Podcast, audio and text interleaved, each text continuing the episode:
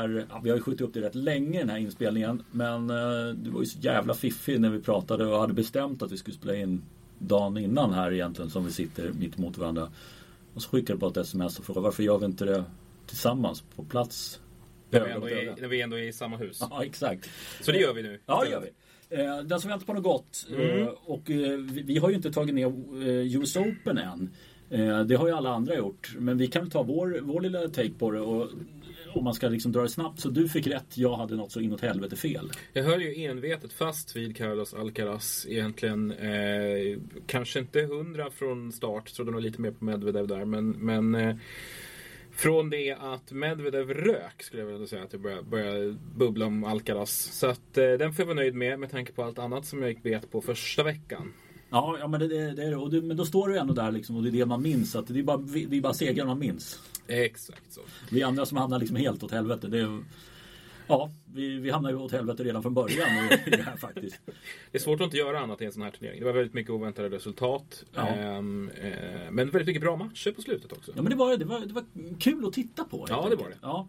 Eh, Och jag hade lite farhåga att det inte skulle kännas så väldigt roligt att titta på det. För att det, det är ändå liksom något extra när det har varit, man har varit så van i 20 år Mm. med liksom den gyllene eran. Precis. Eh, och det, det fanns ju en, en viss rädsla för, för tomhet Ja. i, i, i andra veckan, framförallt i slutet på det. Men de killar som vi ändå fick in där eh, fyllde ut kostymen ganska bra. Det var, det var verkligen en hel uppsjö av alldeles enastående tennismatcher. Mm.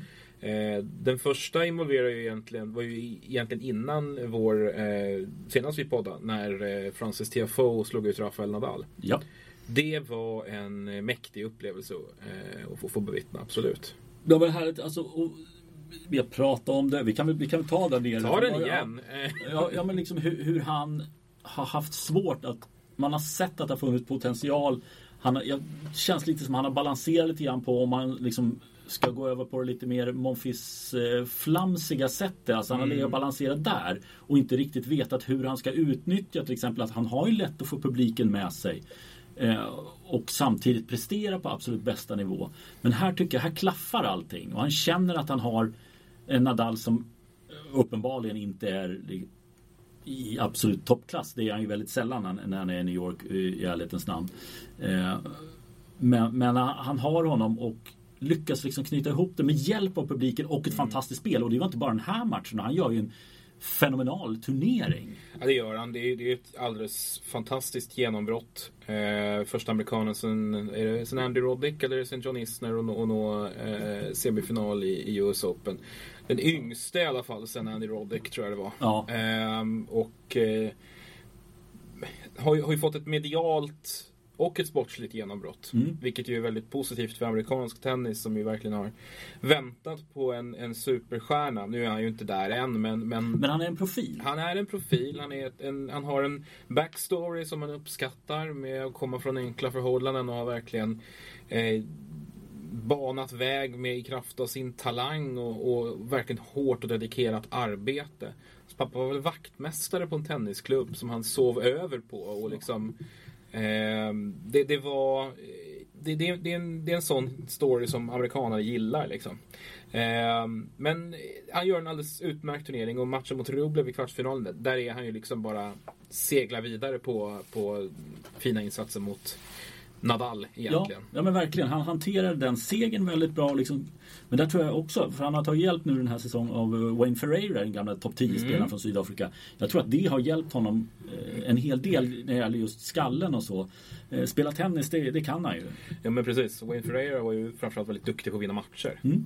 Det, var, väl- det var väl hans grej. Han vann väl väldigt mycket de matcher som han skulle vinna. Ja, inte någon jätteprofil egentligen. Nej, men, men en, en gedigen tennisarbetare som Ja. är en jäkel på att vinna tennismatcher. Ja, Ehm, det blir ju Alcaraz i semifinalen där för Ja. hans del. Eh, efter att spanjoren går en riktig genomkörare mot Jannik Sinner i eh, kvartsfinalen. ja.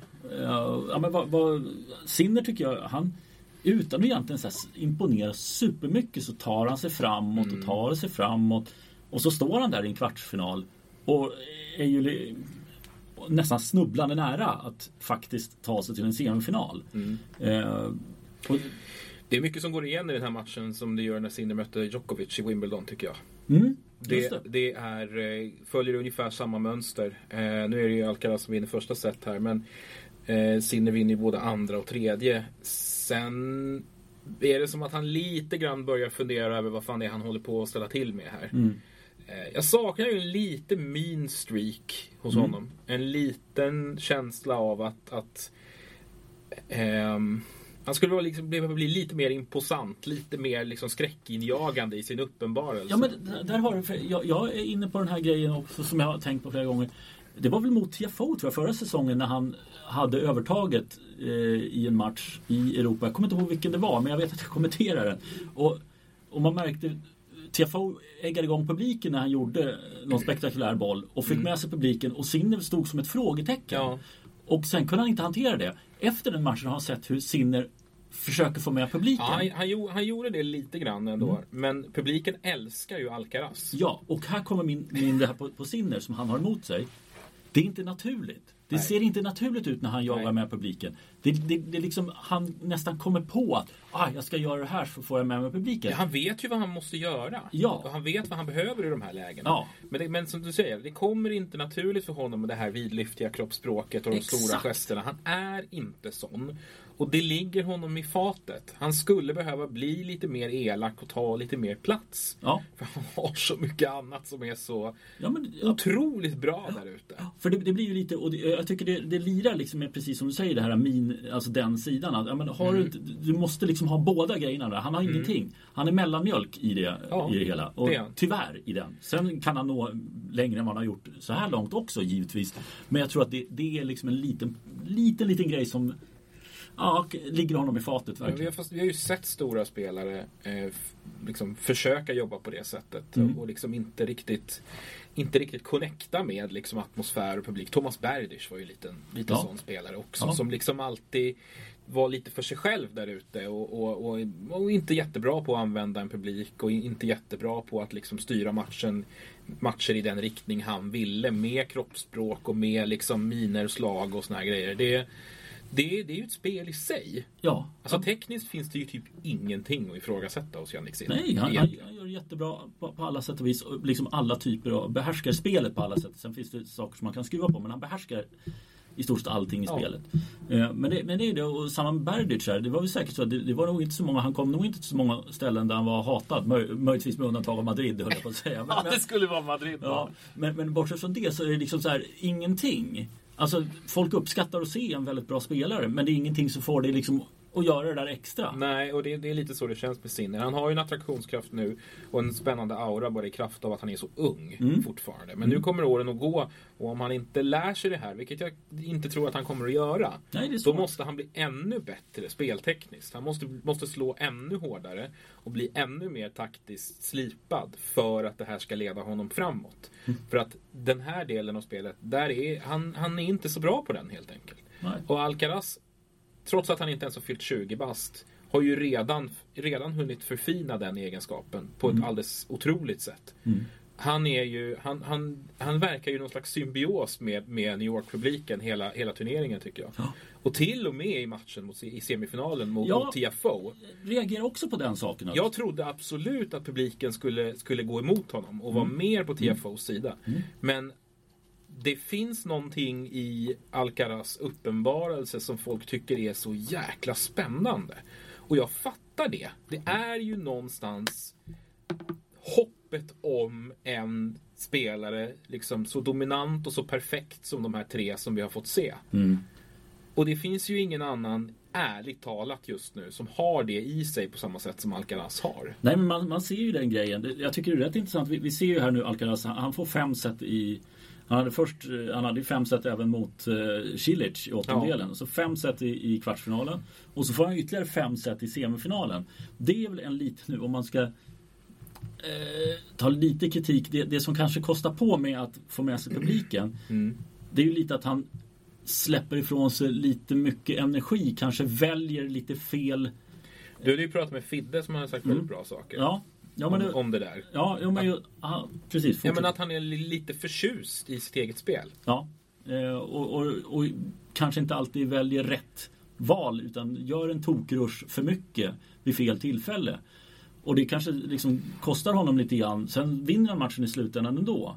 Eh, I en femsetare så är det lättare att reparera det men det är ju svårare i en vanlig tresetsmatch på touren. Så att där, Fidde tycker jag liksom, den är, det är en väldigt bra iakttagelse. Han är väldigt klok. Väldigt klok spaning. Mm. Tycker jag också. Och jag förstår att Alcaraz gör på det viset. För att han är så oerhört skicklig. Han har, eh, han har panic moves som, som ingen annan har. Alltså hans lobbspel till exempel. Ja, men det, Det är ju världens bästa. Finns det någon, jag har inte googlat eller youtubat compilation på, på Alcaraz lobs. Nej, det är bland det sjukaste, det är Ja. bland det sjukaste han har. Ja. Och jag, jag kan inte säga att jag vet någon som gör det bättre. Nej, just nu absolut inte. Och han, han hanterar, jag tycker, han värderar dem jävligt bra. Otroligt bra. Och han är, han, i det korta spelet tycker jag också han, han är han är ruggigt bra. Han är underskattad volleyspelare. Mm. Och framförallt liksom det här, det här smånätta, de här squashslagen liksom precis eh, in, innanför nätkanten gör han ju otroligt bra. Vi har fått se massa sådana dueller här nu Mm. i US Open. Eh, så, att, så att han behärskar ju han har ju ett totalt tennisspel. Fortfarande så är det ju en serve som inte är, inte är supermycket för världen egentligen. Men, men Det är samtidigt- ingen belastning. Nej, det är precis. Det är ingen belastning och det kostar inte honom så mycket. Men, men om vi går in på semifinal där. Du var inne Ja. på det. Det, det jämnt, jämnt publikmässigt där. Eh, Jag tänkte ju faktiskt att det kunde ligga honom i fatet när han förlorade fjärde setet. Att, ja men fan, nu, nu har TFO chansen här. Nu, det kanske var här som han bröt ner barriären när det, liksom, när det rämnade.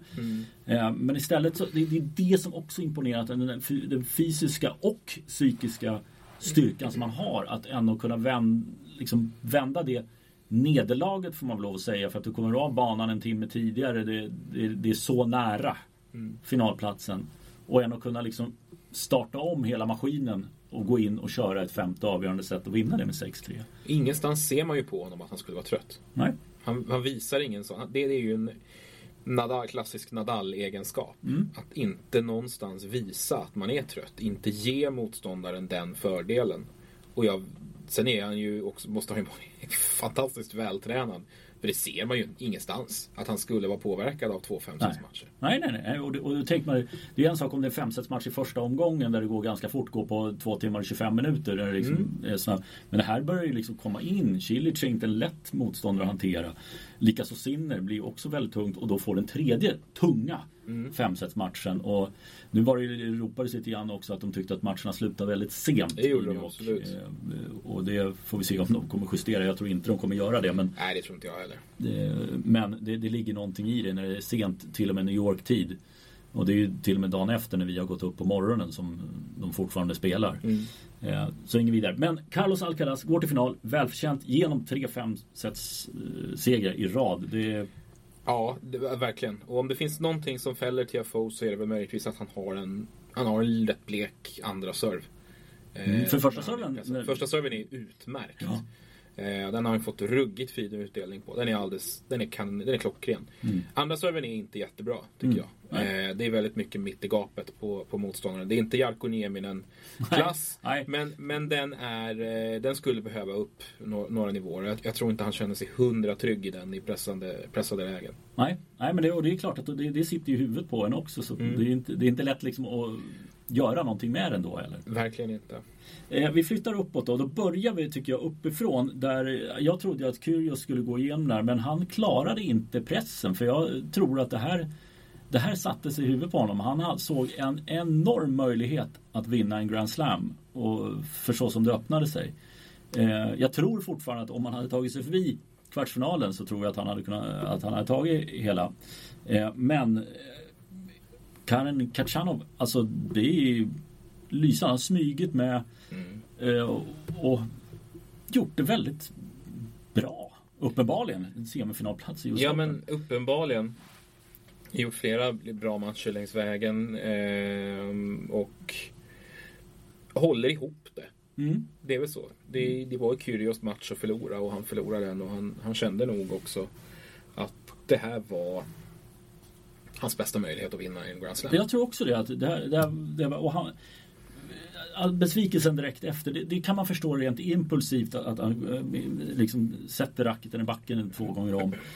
Men jag tror att det låg så mycket mer i de racketflisningarna än bara att frisa rakterna för att han förlorar matchen. Utan han förstod att det här var en jättemöjlighet.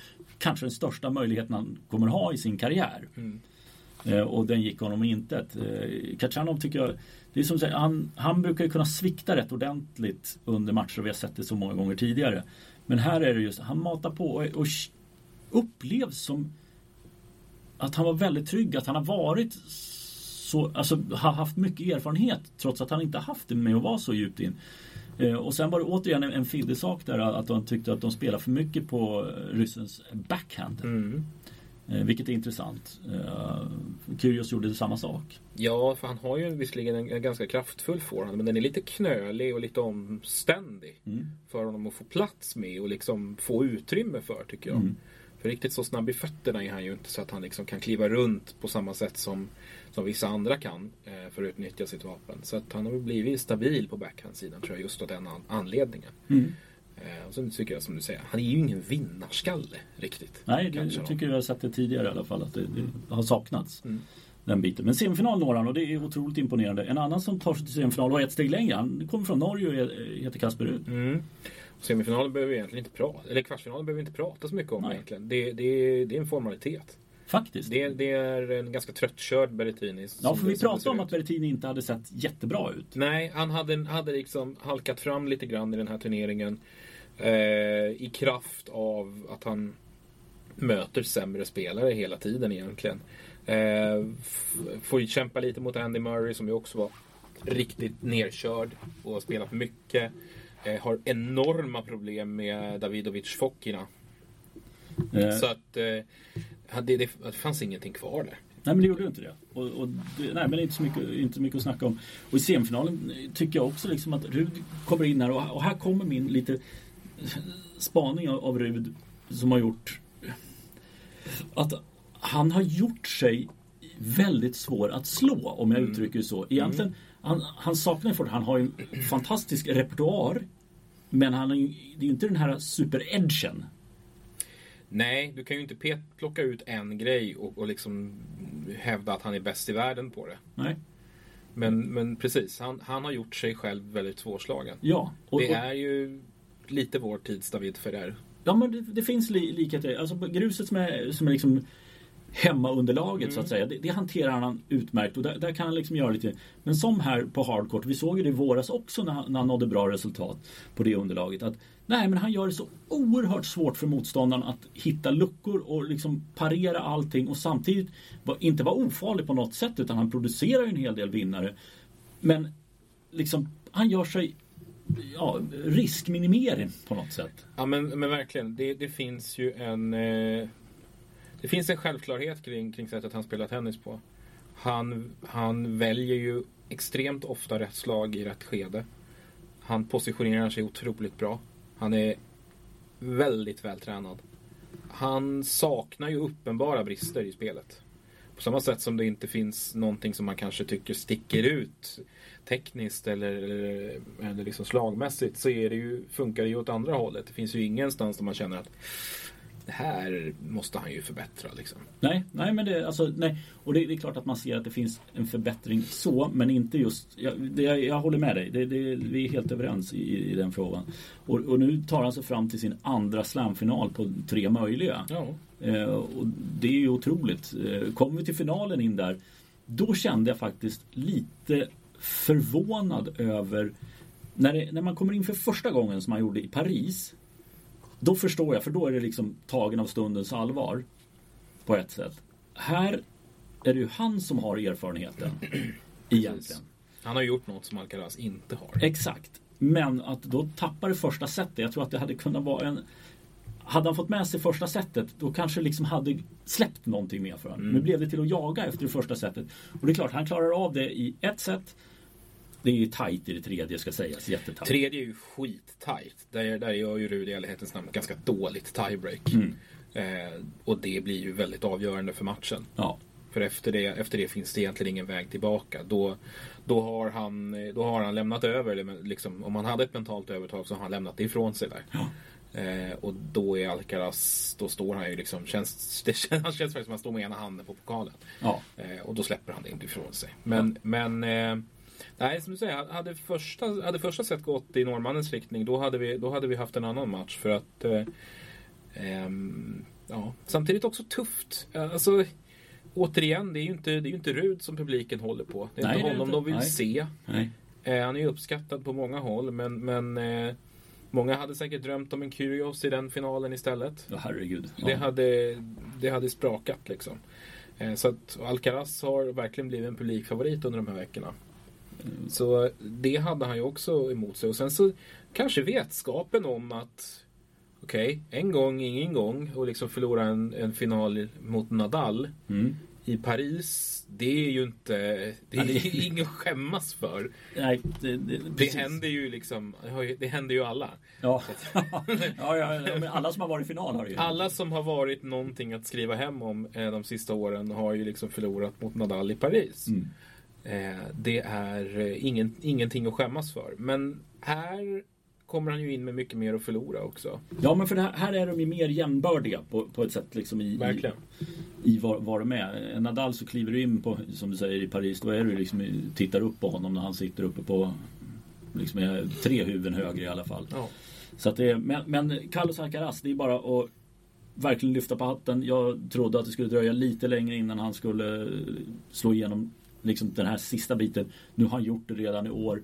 Eh, Det, det går inte annat än att vara otroligt imponerad av det han gör. Mm, verkligen. Så att, eh, nej, eh, årets sista slamvinnare, Carlos Alcaraz.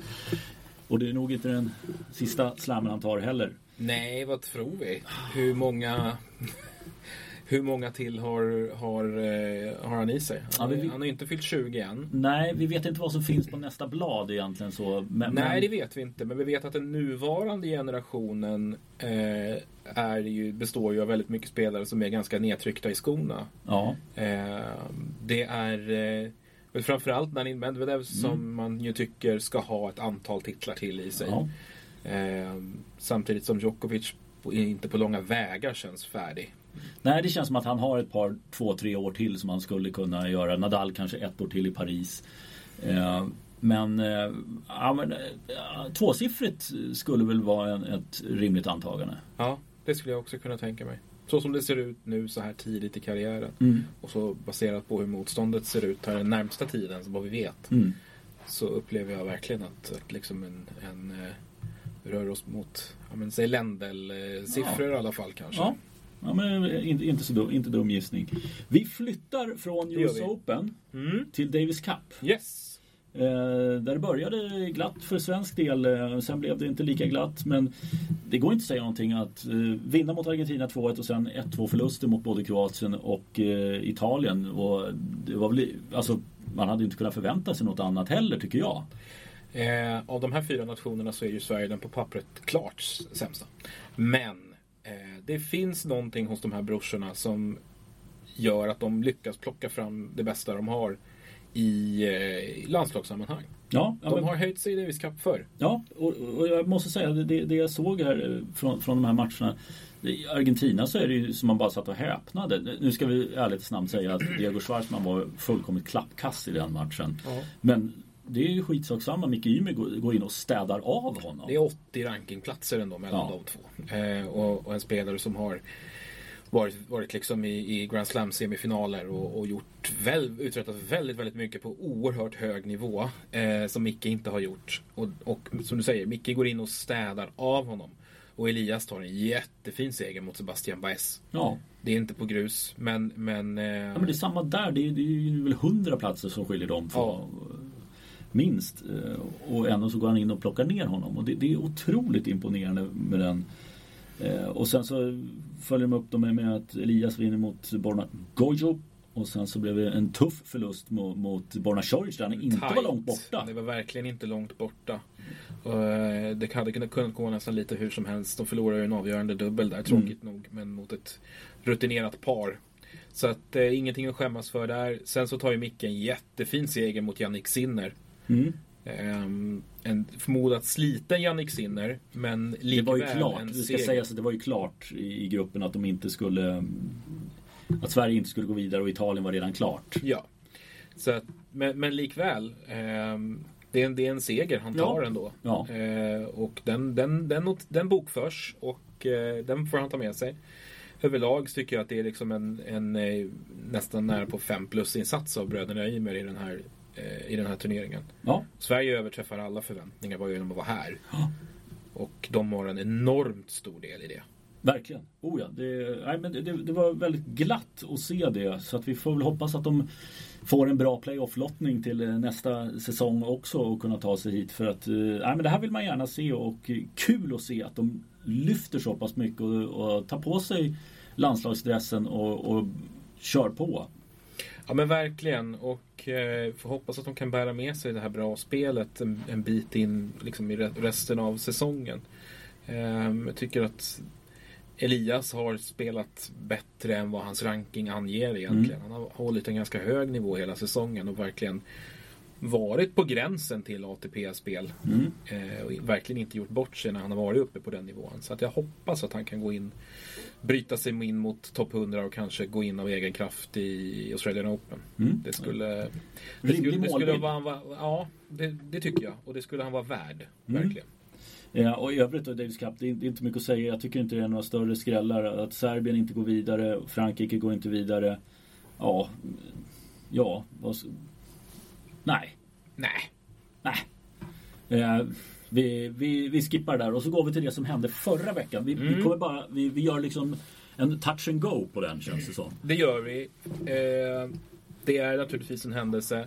Vi pratar, vi pratar naturligtvis om Roger Federers avsked eh, som ju blir i samband med Laver Cup. Han, han eh, lämnar oss till slut. Ja, och, och det var väl eh, tennisvärldens eh, minst förvånande fast ändå eh, omvälvande. Det får man ju ändå säga. Det känns ju i hjärtat, i alla fall för mig, måste jag säga. Som jag har följt honom oerhört intensivt under en ja, 15-årsperiod i alla fall. Mm. Så att, eh, och det tror jag är väldigt många som, som tyck, känner likadant. Att, att det, det känns när en av de absolut största, om inte den största, som den här sporten någonsin har haft, eh, läm, lämnar sporten. Eh, vi kommer naturligtvis att behandla det här i ett enskilt avsnitt. Exakt. Eh, Prata lite favoritminnen och matcher och höjdpunkter. Ja men precis. Det, är det någon som är värd det så är det ju Roger Federer. Eh, ja det finns fler också. Eh, men men det, Det gör det definitivt. Ja. Och, när, och när Nadal och Djokovic sätter punkt så kommer vi nog att- ägna hela avsnittet åt det också. känns nog som en sån grej. Ja. Så vi, vi, vi, vi drar ett streck över eh, Federer och flyttar oss över till Stockholm Open. Ja! Som släppte sin, sin, sin entry list här nu i början på veckan. Och eh, det var väl rätt roligt med eh, Får väl ta fram den amerikanska flaggan och vifta lite grann också. Verkligen, för de allra flesta affischnamnen i årets turnering är från USA. Eh, och det är väl alldeles utmärkt det. Det är Mm. lite medvind för amerikansk tennis. Som vi pratade om här för en liten stund sedan. Francis TFO har fått ett publikt genombrott. Det är en glödhet spelare som kommer hit. Ehm, och det tidigare affischnamnet Alexander Zverev ådrog sig en ny skada här nu Mm. bara inför Davis Cup. Eh, och jag tror att man duckar en kula där. Ja, igen. Igen ja. Mm. Nu, eh, man hade väl honom på ett eh, tvåårsavtal, Tvåårsavtal, tror jag. Mm, han, han har inte kommit någon av gångerna. Nej. Eh, och eh, det är nog bara bra med tanke på de anklagelser som omgärdar honom. Eh, det hade blivit väldigt mycket frågor kring det. Det Jag är hade det. övertygad om. Så att jag tror att man, man har blessing in disguise. Att han inte kommer hit. Och att man får hit andra väldigt intressanta namn istället.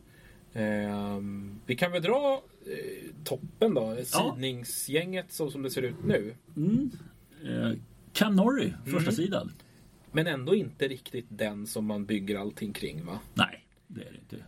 Det är ju en, en topp 10-spelare absolut, men det är en av de mer anonyma topp 10-spelarna Ja, som vi har han, haft. Han har ju tagit sig fram och det är egentligen från förra säsongen som han har gjort det vänsterhänt och, och avigt spel helt enkelt. Eh, Men som du säger, det, det, är inte han, det kommer inte rusas till biljettkassorna för att inteckna en biljett för när den brittis, numera brittiske spelaren ska spela sin första runda.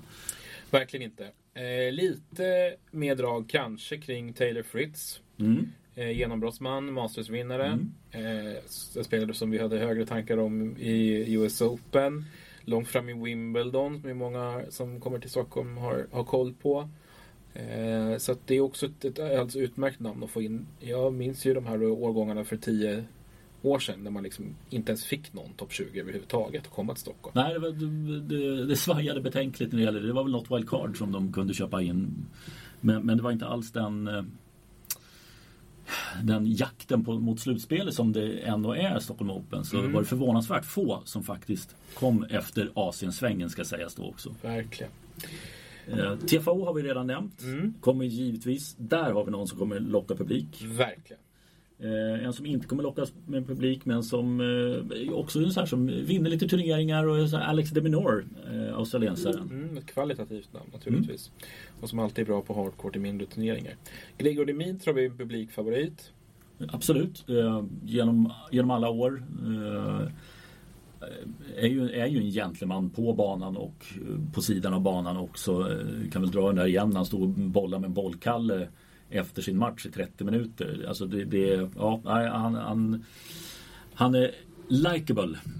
Det är han och han tycks gilla att återvända till Stockholm mm. år efter år. Det uppskattar vi naturligtvis. Mm. Lite detsamma börjar gälla Dennis Chapovalov som har blivit en konstant i den här turneringen också med tanke på sina svenskkopplingar. Precis, i det här fallet så känns det ju inte som vi pratade om det att han inte har fått något appearance money för att dyka upp här. Nej, man har inte gjort något nummer av att man har haft honom signad i alla fall. Nej. Så förmodligen så har man inte, var, inte sträckt ut någon hand till honom i år. Utan han har nog signat av egen fri vilja. Mm. Och det är ju positivt att han vill vara här och spela. Eh, tung säsong. Ja.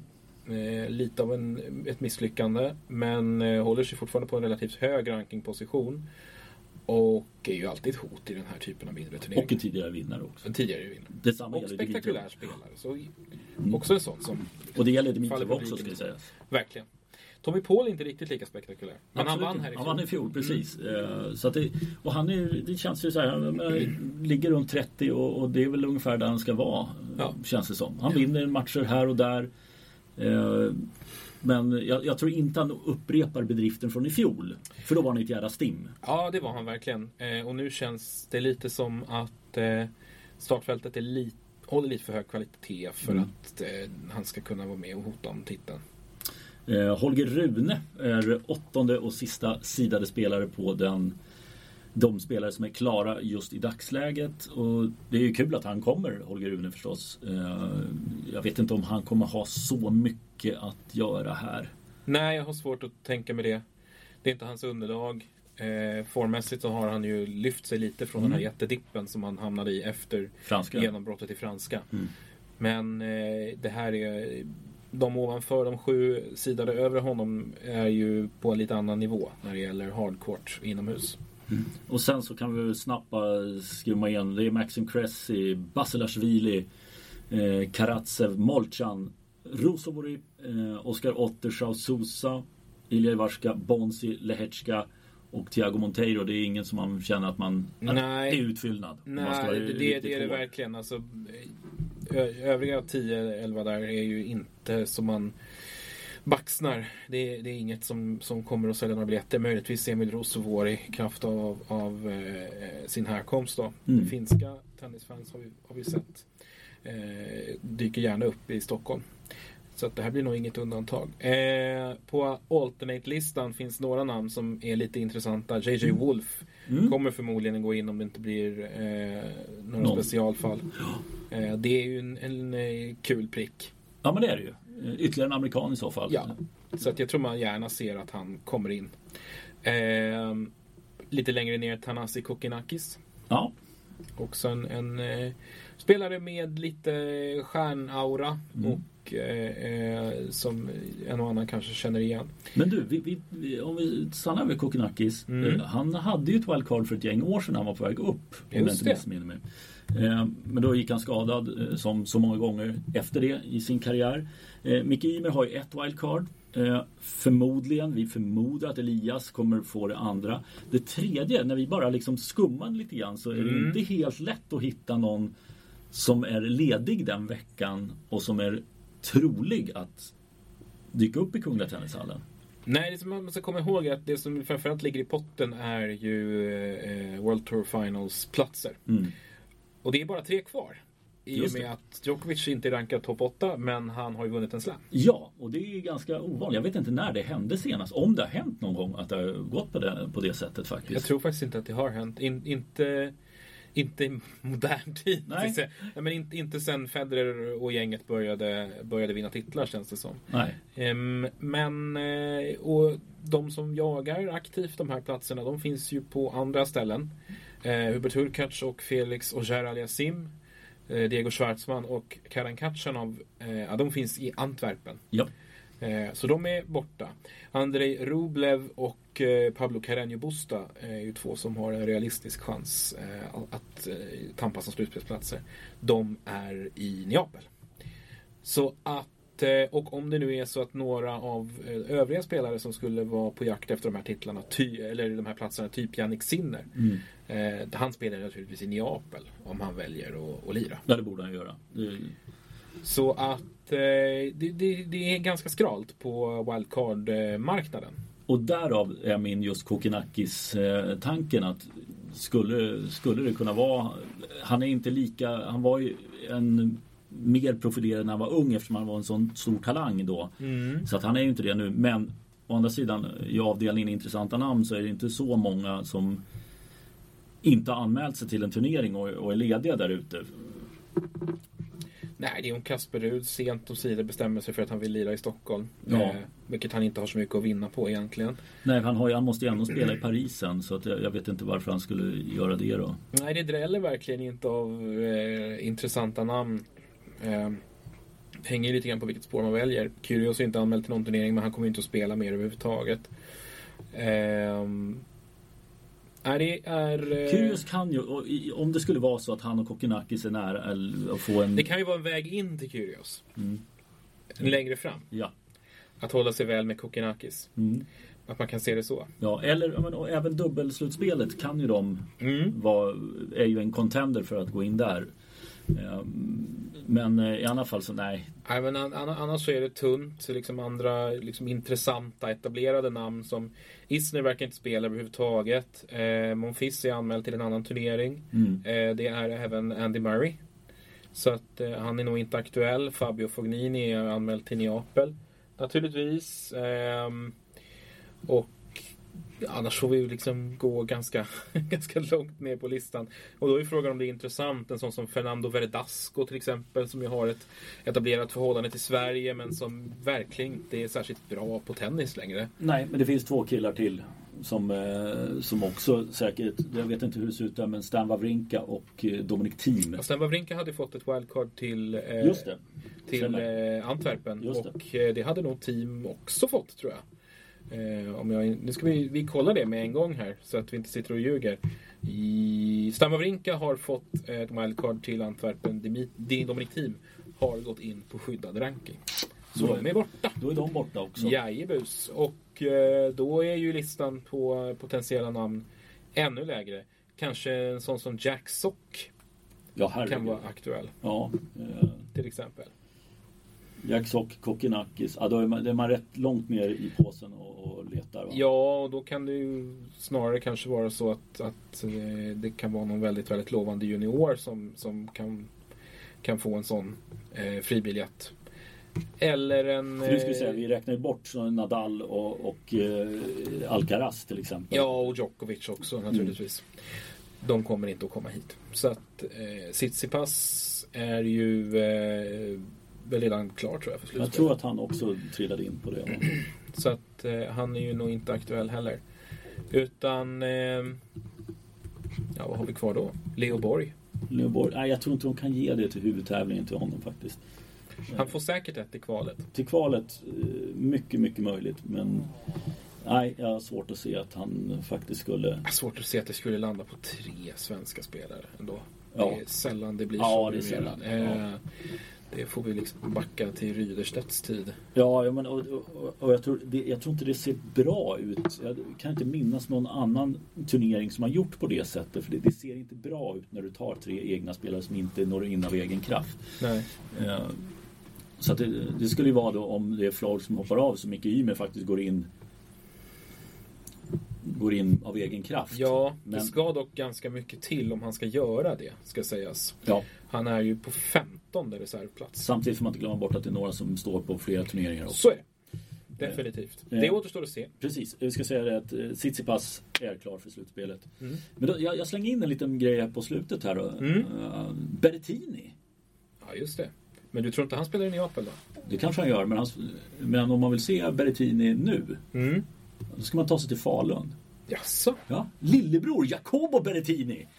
Wow! Ja. Anmäld till Falun alltså? jajamensan, spelade och åkte ut direkt till Danderyd. Men nu ser vi som fjärdesidad i Faluns Future 25 Så vill man se Berrettini spela tennis, då ska man till Falun nästa vecka. Man kan åka till Falun oavsett tycker jag och titta på tennis. Det är helt korrekt. Det, De har varit duktiga genom åren. de har varit otroligt duktiga genom åren. Det är en välskött future. De får medial draghjälp utav eh, högskolan där som har mediautbildningar där eh, eh, många liksom, unga hungriga eh, personer med journalist och eh, medieambitioner använder den här turneringen för att, för att liksom öva på. Mm. eh, På ett bra sätt. Och eh, den är välskött på alla, alla sätt och vis. En konstant i tennis-Sverige. Mm. Eh, mycket turneringar på den nivån som har kommit och gått. Verkligen, men Falun har ju faktiskt och, och Danderyd ska också sägas att de har hängt i ett bra tag också. Det har de gjort. Här på De har höstsvängen. bytt spelplats i och för sig från eh, Danderyds tennishall till eh, Ka- Good to Great. Good to Great, ja. Stämmer. Eh, Det har du helt rätt i. Eh, Ja men det, ska vi stänga boken här då? Vi gör väl det. Vi återkommer också med ett avsnitt eh, helt dedikerat till Roger Federer. Absolut. Hej! Hej!